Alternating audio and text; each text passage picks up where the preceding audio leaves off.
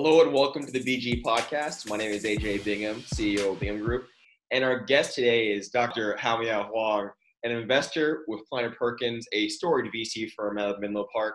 Haomiao is also a classmate of mine from LBJ High School, Science Academy, Go Jags, and it, he came on the. She's on the coming on the show today. Uh, one of the things we've been talking around the firm about is just all the buzz, uh, the increased buzz around Austin and also the city of Miami, uh, related to the you know the alleged supposed tech flight from the Bay Area. So we thought we'd, I mean, we thought we'd talk to folks who uh, were from out in Bay Area um, and also out in Miami, and those will be coming out in the next few weeks. Um, but Haomiao was very unique because he's from Austin, grew up in Austin, and is now in the Bay Area. So I thought uh, I just pick my phone and call him, and you know, and he answered my call pretty quickly, and here we are. So, Haomiao, Dr. Huang, welcome to the show. AJ, thanks so much. I'm uh, honored to be here. It's a delight to be talking about one of my favorite subjects, which is Austin. Yes, yes, I'm sure you're like our ambassador out there. Um, then before we get into that, I want to get into what, what the role kind of I think maybe says itself, but what does investor mean in terms of Kleiner Perkins? I look on your site I see there are different, um, you know, your different titles, obviously from folks, but what is your day to day like? That's a great question. So I think from a there's the internal perspective and the the external perspective, right? And I think the primary thing is from the external perspective, you know, we're one firm. Um, we all look at deals, we all write checks, we all take board seats, and we all do our best to help our companies grow and succeed. Um, and you know, the titles are mostly a reflection of just how long have you been in this job. Gotcha. So that's kind of where it's at. Gotcha. And what areas do you focus in?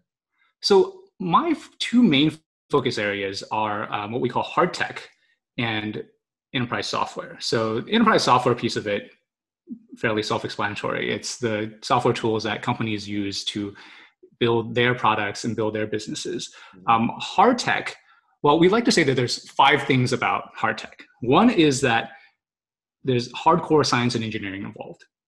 Two is that it's hard to do right and hard to copy if it's done right. Right. Number four is that, you know, oftentimes, not always, there's hardware as well as software involved. We have one foot in the physical world, one foot in the digital world. And the final piece of it is that the venturable bets in hard tech are hard to find.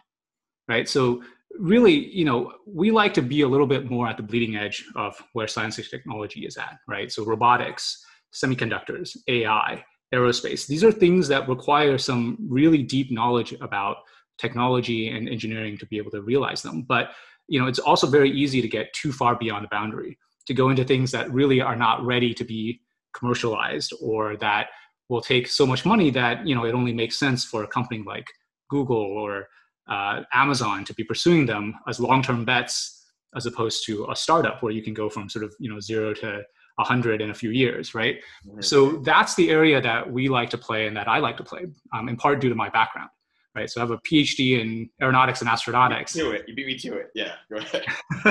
yeah, exactly. And so, you know, I, I, I like consumer software. I like, you know, these cool gadgets and I like things, but like that's not where I can bring a lot of my expertise and, and a lot of value to bear, right?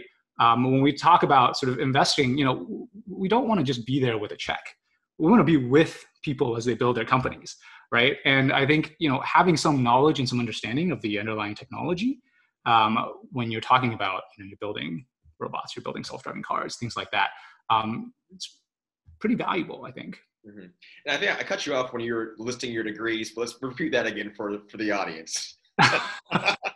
Okay well i, I guess maybe you gotta drop them i asked you what you know i'm asking so. Drop, drop it I, I, I have uh, I did my undergrad in electrical engineering with a minor in controls and dynamical systems at Caltech, and then I have a PhD in aeronautics and astronautics from Stanford, and I did a postdoc at Berkeley. Gives me my nosebleed. well, yeah, that's great, man. I mean, that's I think just from you know the things we talked. I remember was talking a little bit in high school, way back when. I mean, totally aligned, and I love you know, love what you're doing. So let's get to it with like what are you hearing about what what when you you've been in the Bay Area or in, in the West Coast for a number of years now, and what was the let's say what was this what was the sentiment of Austin, the vibe of Austin, if there was any out there when you started school way back in the day. Um, and then, you know, obviously we're kind of, we're getting a sense of where it is now, but I'd love to hear the chatter about what's about, where you're hearing about Austin now.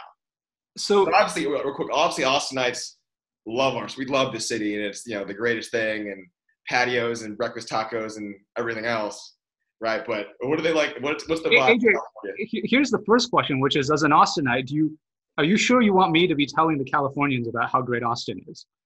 Because might be we're lobbyists, man. So we lo- you know we love new companies coming here because they need regulatory help. Policy. I, well, that that makes a lot of sense. I, I think the funny thing is, you know, so I, I grew up in Austin, obviously, and I've maybe as of about you know two or three years ago, I realized that I now spent more time in California than I had in Austin. So I guess I'm officially a Californian now. But the funny thing is just that when you when we were growing up in Austin, I think California was this sort of you know mystical promised land, right? Like you know you go to L.A. to make it big in Hollywood, you go to Silicon Valley to make it big in tech. Like it was sort of the place that you talked about as like oh maybe that's a cool place that I wish I could get to. Um, the funny thing is in recent years, Austin has become a little bit of the dream place for some many of my friends in Silicon Valley of oh you know our jobs are here but wow austin you know i could buy a house. My kids could have a lawn to play in. There's cool people cool music cool culture cool food.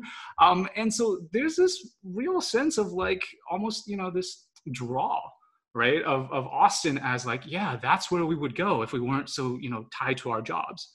Mm-hmm. And obviously the times we're now this last year um, you're not as you're not so much tied to phys- your physical office space anymore yeah, that's right. for sure. Yeah, so let's move along. What are you, I'm just curious too, just what are you hearing about? I mean, I've heard similar, a lot of articles about Miami as well. And that's more recent, but are, you know, is it, mean, what are you hearing about that? Well, the first thing I'll say is that everybody who's talking, you know, about how great Austin is and how great Miami is in the last, call it six months or so, I'm going to revisit them when uh, June and July comes around and yes. see if they're still feeling good um, especially Miami. I, have heard it can get quite nasty out there. Um, but you know, look, it's I think the the buzz is good and the exodus is real, right? Um, I, you know, but I think it's a net positive in both cases. So one is that it just it with everything in you know sort of you know, building technology and building companies, right? Is that there's a certain critical mass that you need, um, not just in terms of the great technology talent, right? Like great engineers, for example, but the infrastructure and ecosystem that grows up to support it, right? So the investors, great lawyers and legal teams that understand how startups and startup financing works, right? Um, great recruiters that help you find talent. And, you know, I think one of the things that's always, I wouldn't say held back, but, you know, is makes it slower to get off the ground in some of these other areas is just that you might have some great engineers, but A, they're rare on the talent. And then even rarer is being able to find some of the other, you know, ancillary and support talent. Um, folks like you who can actually help people navigate, you know, where they need to be, right? Um, and so I think that to me is the other interesting aspect of this is that there's also been a diaspora of not just great engineering talent, but all the other pieces that might come together to help companies get off the ground, right? So you're seeing venture capitalists come out, you're seeing legal firms come out. Um, and, and I think that's just a net positive for everybody because it creates, because, you know, talent will draw talent, great companies will get spawned, and then they'll spawn other great companies. Um, and I don't, it's not like Silicon Valley is going away anytime soon, right? Um, if anything, you know, rents dropping here, and so other people are going to move in here. So I, I, think it's just a net positive for everyone and everything. It's interesting you mentioned the uh, the, the rent dropping. I saw an article in the New York Times this morning It might have been from, it was earlier from this week, but it talked about it actually make comparison with New York to Austin, like rents dropping here. You know, relatively, if you're young and starting your career, now it's probably time to get to New York. it's, yeah, it's not gonna be better. And then you know, like you're, you know, you don't know what New York was before, right? So it's just it's new city to you, and it's cheap. so yeah. get there now and get that experience and the network and everyone talk to each other, everything else. So um, from a founder team view, you know, one of the draws I know for, for Silicon Valley is, was being close to, for founders and everything else, being close to their funders or their VCs, right? Um, you know, I mean, are you seeing the same kind of uh, push, not push away, but just migration or at least opening up a perspective on that, um, either for from the VCs who, you know, don't mind now if, if the people they're funding are in Salt Lake City or you know Boise or wherever else, or they, is there still is, is, is there still a pressure to be close to your funders? So let me let me think about how to answer that question. Um, I think what it's done is it's opened up people to possibility, right? That even if you are physically distant, you can still create some of the same sense of closeness in a more deliberate fashion, right? That you can still, I mean, let's be honest, um, having a conversation over Zoom is not the same thing as sitting down for a cup of coffee or you know dropping by your portfolio company and then having a brainstorming session on the whiteboard. It just you know the bandwidth is is lower. Um, and so it requires you know if you are physically dif- distant it requires a little bit more effort to make these moments happen. But i think what we've seen is that it's possible to make these moments happen even if you are physically distant. And so you know i think it really does so it's made it made people more open to the possibility um, and made people more accepting of it. I do think there is still a lot of value to physical proximity, and so I think what you may see happening is, you know, people spending part of the year in Austin and part of the year in Silicon Valley, right? Or you know, coming out for a week or two and just you know making sure that that you create opportunities to meet, but also create serendipity right? So that you can have that random cup of coffee that might turn into something and it might not. I love that. I love that. I, mean, I definitely have a the, the the future vision of the firm is to have our, our Sacramento, that's what the capital California, Sacramento, Austin, the DC DC uh, little flight and little selling offices. So, um, uh, what are you seeing in terms of trends? Right. So the kind of companies that are coming out or they're moving to Austin, either relocating or opening up bigger footprints. Apple was a big one. Uh, I think out school pre-COVID, they announced they were almost doubling their footprint their campus and here. Um, and it, as it stood, it was already the largest one outside of Cupertino, right? And so you have obviously Oracle's. They say relocating, but I'm sure that there's there's like the details on that. I'm sure there's other aspects that involved there. And then also you have Tesla, right? And their factory. I mean, they're, they're that that should be up and running by the end of this year, if not sooner. Um, but what do you mean? You know what Austin has to offer, and just where do you think this this city's strengths are? Just from you know, I mean, I should say too, as background for those who aren't familiar with Kleiner Perkins, it is, and this I don't think this is any understatement. One of the VC heavyweights. Any beyond that, well, any consumer-facing technology or product, they are funders of, or that you use whether on your phone or anything else. And so I think you're y'all are very poised to know where those trends are and so you have to give it away to me, but just in, at a high level, where do you see those trends going? Let's say the next 10 years, for based on what Austin has in our current infrastructure and trends there? That's a good question. Um, so, you know, Kleiner, I think we're about to hit our 50th anniversary. I think we might be the second oldest venture capital firm in the country, maybe in the world. Uh, and so, you know, institutionally, we've seen a lot, even if I haven't been here for all of it. Um, you know, I think Austin's always had a lot of great strengths, um, in particular in sort of semiconductors and hardware. Yeah, right? Samsung. So that's, buy, we're, at least we're buying for a Samsung factory here. I would, think 12 point something billion dollar huge factory.